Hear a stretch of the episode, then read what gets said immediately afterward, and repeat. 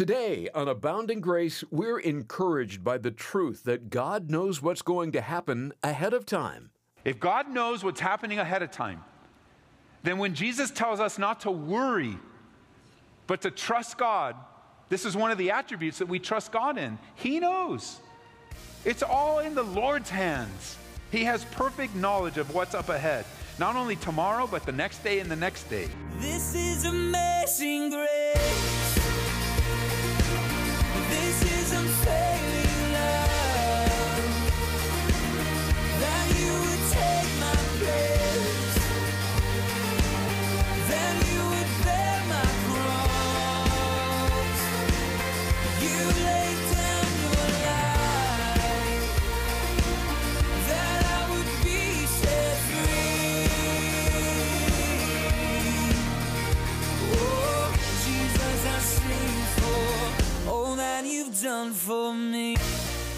of us have wondered what it would be like to know the future. While it would be super cool in some cases, I suppose, no doubt it would be a little scary in others, wouldn't it? While our knowledge of what's ahead is limited to what God chooses to tell us, the Lord knows all things, past, present, and future. And as we'll learn today on Abounding Grace, that can bring comfort and encouragement to our lives. Pastor Ed Taylor has an eye on 1 Kings 12:15 today as we pull back the curtain on a precious doctrine, God's foreknowledge. 1 Kings chapter 12 and Romans chapter 8, because you'll recall when we were in 1 Kings chapter 12, there were a couple verses that we wanted to pause on and expand just a little. Notice in 1 Kings chapter 12, verse 15, the Bible says, So the king did not listen to the people, for the turn of affairs was from the Lord, that he might fulfill his word, which the Lord had spoken by Ahijah the Shilonite to Jeroboam the son of Nebat. Then notice verse 24. Thus says the Lord, You shall not go up nor fight against your brethren, the children of Israel. Let every man return to his house, for this thing is from me. Therefore they obeyed the word of the Lord and turned back according to the word of the Lord. And these scriptures and these truths cause great difficulty for some because it sounds like we have no free will and no opportunity to make a choice, that we just need to deal with fate. And yet, there is the sovereignty of God and the power of God taught in the scriptures as God reveals himself in his sovereignty. And there's also the ability that God has given to you and me to make a free will decision that we will be wholly responsible for. And these are parallel truths that are taught throughout the scriptures without any attempt by God to reconcile them. One of the great difficulties that we face is when we try to reconcile them. So, in the next few studies here on our midweek Bible study, we're going to look at two important doctrines the doctrine of foreknowledge, God's foreknowledge, and the doctrine of predestination. So, take a trip with me down to Romans chapter 8 as we're introduced to this glorious topic in Romans chapter 8 God's foreknowledge. Now, in Romans chapter 8, verse 28, we learn a very powerful truth. It says in verse 8, chapter 8, verse 28, in Romans, we know all things work together for good to those who love God, to those who are called according to his purpose. Nothing is wasted by God. Nothing in our lives. He's working, and you mark that word in verse 28, you can circle it. It doesn't say most, it doesn't say many, it says all. God is working all things together for the good for those that love Him and those that are called according to His purpose. Well, what is that purpose? What is the calling of God and the ultimate purpose for your life? Verse 29 For whom He foreknew, He also predestined to be conformed to the image of his Son, that he might be the firstborn among many brethren. Moreover, whom he predestined, these he also called, and whom he called, these he also justified, and whom he justified, these he also glorified. As a born again believer in Jesus Christ, you and I are being changed day by day into the image of Jesus Christ. He's not making us into our parents, and He's not making us into some pastor we look up to. He's not looking to make us into some role model we have. We are being fashioned and formed from the inside out into the very image of Christ. Paul would declare to the church in Corinth that we are new creations in Christ. If anyone is in Christ, he's a new creation. Old things have passed away, and behold, all things have become new. So today, a follower of Jesus, a disciple of Jesus Christ, you have a new life with a new hope, with a new direction, with a new power, and with a new purpose. That's the work of God ongoing. It wasn't just the moment you were saved, but this is the ongoing work of God in your life until when? We're conformed into the image of Jesus Christ. That's the work in your life and in mine. So there is that pressure in our world today to be conformed into a different image, to be molded and shaped into the image of this world. While God is molding us into Jesus, the world is attempting to mold us into its own image. God uses everything that comes into our lives, everything that He sends into our lives, and He works them together. Not everything's good. And we've done deep studies in that verse, but for the context of our time today, not everything is good. But God is working all things together for our good and for His ultimate glory, that His name would be glorified. Even though some of the things that we taste in life are bitter and sour and hurtful, for the believer in Jesus Christ today, you can have the confidence that nothing is wasted. Not one small thing is wasted in your life, that God is working it together for good. So, what's God's plan and how does it work together? Well, there are really five things that we're going to look at two of them in the next few weeks, but there's really five things that God is doing in our lives that pertain to number one, his foreknowledge, number two, predestination, number three, his calling. We often speak a lot about our calling, but it's really his calling in our lives. Number four, justification and how he works that work of justification in our lives. And then, fifthly, our glorification. And that's the path that we're on. Those other studies are all contained in uh, that series in Romans, so you can pick the rest of them up. But for the sake of our time in Kings, I want to pull back the curtains on God's foreknowledge. God's foreknowledge. The Bible says here in verse 29 for whom he foreknew. This speaks of God's omniscience or his knowledge of everything. If God is God, as he defines himself, that means if God knows anything, he knows everything. If God knows anything, he knows everything.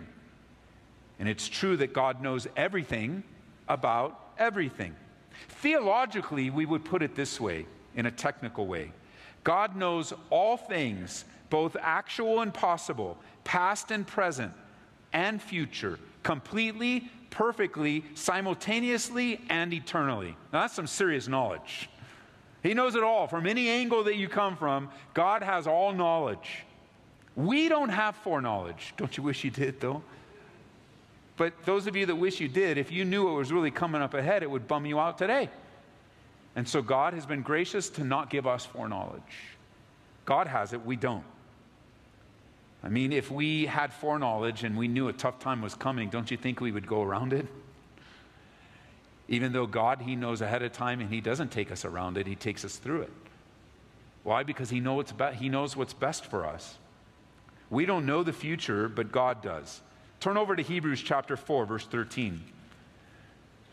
The Bible speaks often of God's foreknowledge. Notice Hebrews chapter 4, verse 13. It's not simply the ability to know ahead of time. God, He has and contains all the knowledge that there is, which is a wonderful thought. Chapter 4, verse 13. The Bible says, There is no creature hidden from His sight. And what does your Bible say? All things are naked and open to the eyes of Him to whom we must give account. How much is open to God? All things. All things. Turn over to Psalm 147, verse 5. Psalm 147, verse 5. I know for many of you this is merely a review, but for some of you, this is comforting new knowledge that God is giving to you about his character and his nature. And he doesn't simply want you to learn this knowledge, he wants you to live as if you know that God knows, which will do what? Build your faith. If God knows what's happening ahead of time, then when Jesus tells us not to worry, but to trust God, this is one of the attributes that we trust God in. He knows. It's all in the Lord's hands. He has perfect knowledge of what's up ahead, not only tomorrow, but the next day and the next day. Notice verse 5 of Psalm 147. Great is our Lord and mighty in power. Mark this phrase. His understanding is what? Infinite. Can you imagine having infinite understanding? Beyond our ability to comprehend, the Lord lifts up the humble and he casts down the wicked to the ground. God knows everything about everything. His knowledge is absolute and his knowledge is unacquired. God doesn't learn anything. Jot it down in 1 Samuel chapter 2 verse 3. Talk no more so very proudly. Let no arrogance come from your mouth, for the Lord is the God of knowledge, and by him actions are weighed. God is a God of knowledge. The knowledge that he himself possesses. He never learns anything and knows everything there is to know about everything. And we often use that word omniscient, all knowing. Now, when it comes to foreknowledge, I need to warn you at this point of a very popular doctrine that has been floating around recently. You may or may not have heard it, but I want to equip you in case you do. It's known as the doctrine of open theism. Open theism. And this is the teaching, and I believe an unbiblical teaching, that with the idea that God is not omniscient, but rather he is learning things as we learn things. Now, how would you like to serve a God like that? God, I'm praying for what's up ahead, and I'm not sure what's going to happen, Lord. Meet me there. And God's saying, Well, I have no idea what's going to happen either. And they use a couple verses. Let me show you one just so I can explain it to you. Turn over to, with me to Genesis chapter 22. Genesis chapter 22. This is a popular verse that the open theist will take you. And this, this theology, this human centered theology, has taken root in many, many seminaries today and taught to be biblical. And this is one of the proof texts that they use Genesis chapter 22. Pick up with me in verse 9. Then they came to the place of which God had told him, and Abraham built an altar there and placed the wood in order. And he bound Isaac his son and laid him on the altar upon the wood. And Abraham stretched out his hand and took the knife to slay his son. But the angel of the Lord called to him from heaven and said, Abraham, Abraham. And he said, Here I am. And he said, Do not lay your hand on the lad or do anything to him. And here's the phrase that they key on For now I know that you fear God, since you have not withheld your son, your only son, from me. And Abraham lifted his eyes and looked, and there behind him was a ram caught in a thicket by its thorns. And so Abraham went and took the ram, offered it up for a burnt offering instead of his son. And so they say, here's the phrase, now I know. And they interpret that as the angel of the Lord gaining brand new knowledge that they didn't have before. Now, is God learning something here? Not in the least. God knew all along his plan for Isaac, and we see that back in chapter 22 of Genesis, verses 1 through 4. It was a test for Abraham and Isaac to learn from, not God. Let me put it this way let me illustrate this way. Let's go into, uh, as our Calvary Academy is about to graduate, our kindergartners tomorrow. They're graduating from kindergarten. And our graduation from our eighth graders. We've got a graduating class of eighth graders. So let's say we go into the kindergarten class and we have the math teacher teaching our kindergartners some math.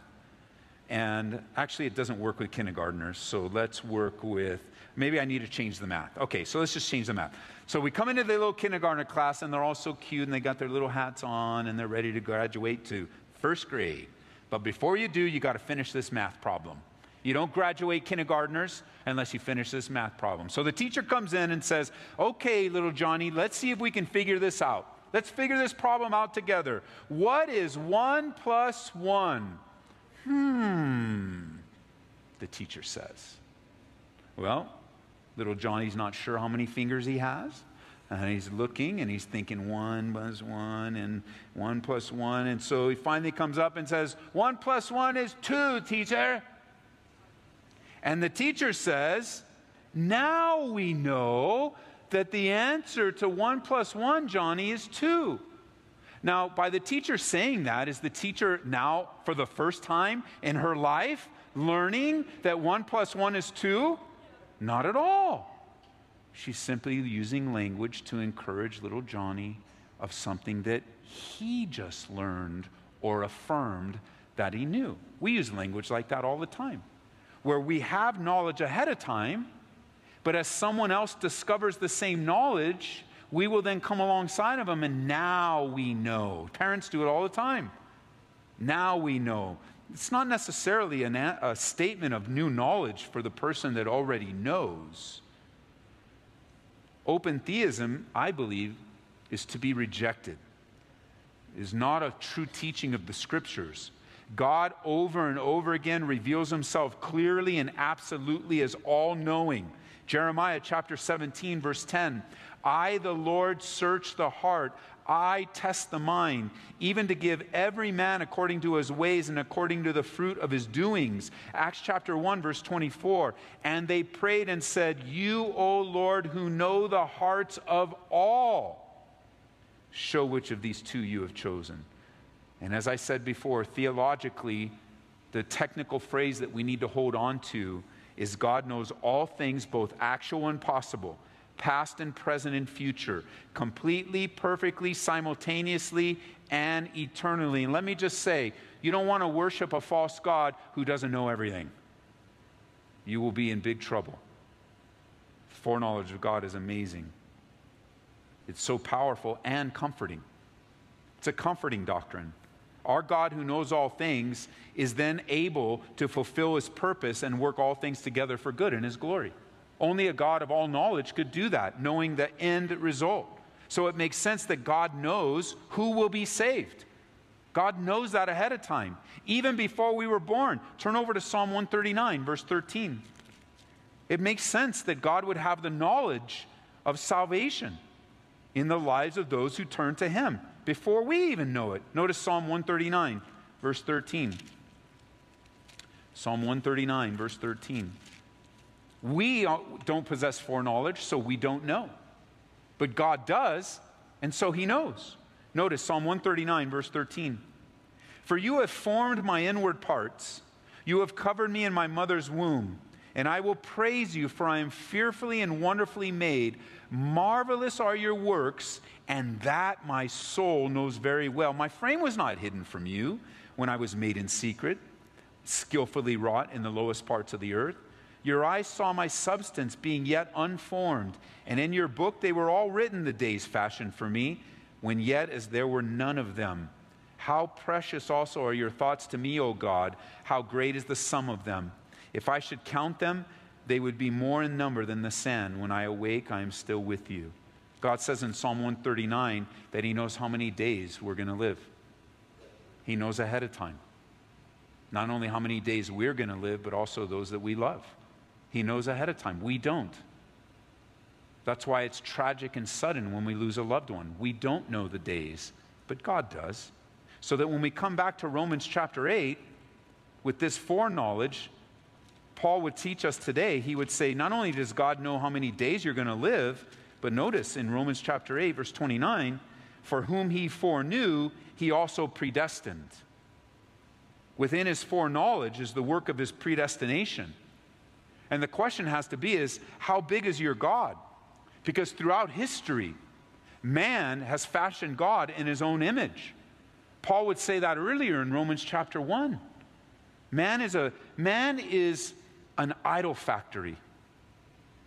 Fashioning idols after our own image for our own purposes, seeking satisfaction from someone or something other than the rest of Jesus Christ, the rest that he promises. Isn't that what he promises? He says, Come to me, all you who are weary and heavy laden, and I will give you rest. He goes on to say that rest is for your souls. How does a soul rest? But through salvation.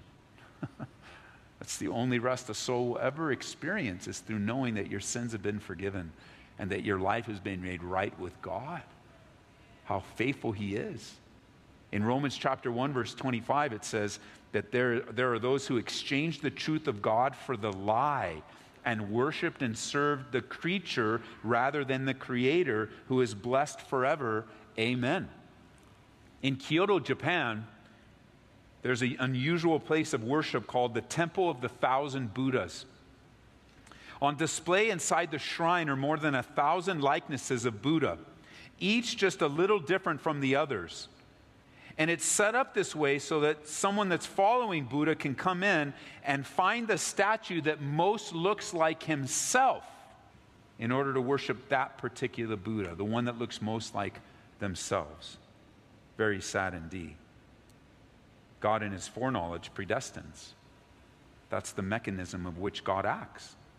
You can say that God does everything through his foreknowledge. Why? Because he knows all things at the same time. He's outside of our time space continuum. You and I experience life on a line, day by day, week by week, beginning to end. But God is outside of time and is able to see everything all at the same time. If you and I could totally comprehend God, then why need Him? We would be His equal.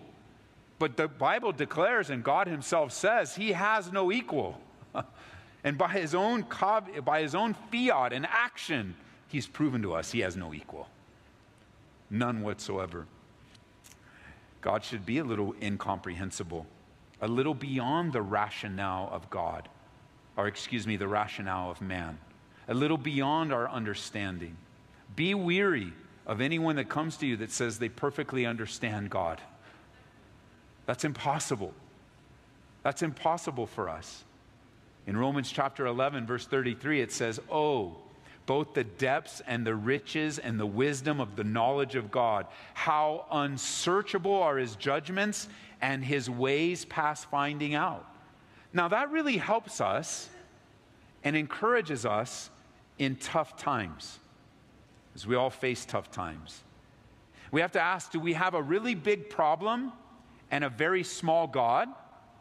Or do we have a really big problem and a really big God? Or do we have a really big God and all problems are small compared to him? God is infinitely larger and smarter than us. Can I get an amen on that? We can trust the God who knows all things. It's his attribute. He can handle everything that comes our way. He can remain faithful when we're faithless. He can work in it, He can work through it, he can work it together. He can make sure that nothing's wasted. So, why? We hit the end goal. What's the end goal? The end goal is to be conformed into the image of Jesus Christ. That work is not just an outward accumulation of knowledge and growth, it is an inward work inside.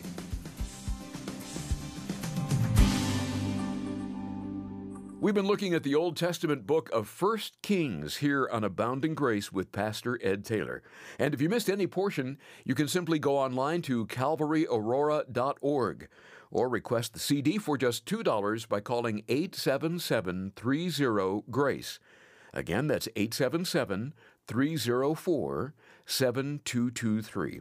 Another convenient way to get these daily studies is by signing up to receive the free Abounding Grace podcast. Load the messages onto your mobile device and listen at the gym, in the car, wherever you go. Just go to calvaryaurora.org or look for Abounding Grace Radio in iTunes. Maybe you've noticed God has always been interested in turning unlikely people into a faithful follower, from prostitutes to tax collectors and even normal everyday fishermen. In the book Jesus Revolution, Pastor Greg Laurie and Ellen Vaughn recall a time when there was a great spiritual awakening. God transformed an unlikely generation. And Pastor Greg and Ellen believe God can do it again. We'd like to send you a copy of Jesus Revolution for your gift of $25 or more to Abounding Grace today. Call 877 30 GRACE or make a secure donation online at calvaryaurora.org. If you'd rather write, our address is Abounding Grace, 18900 East Hampden Avenue, Aurora, Colorado 80013. We'll return to 1 Kings next time on Abounding Grace with Pastor Ed Taylor. We'll see you then. This is amazing grace.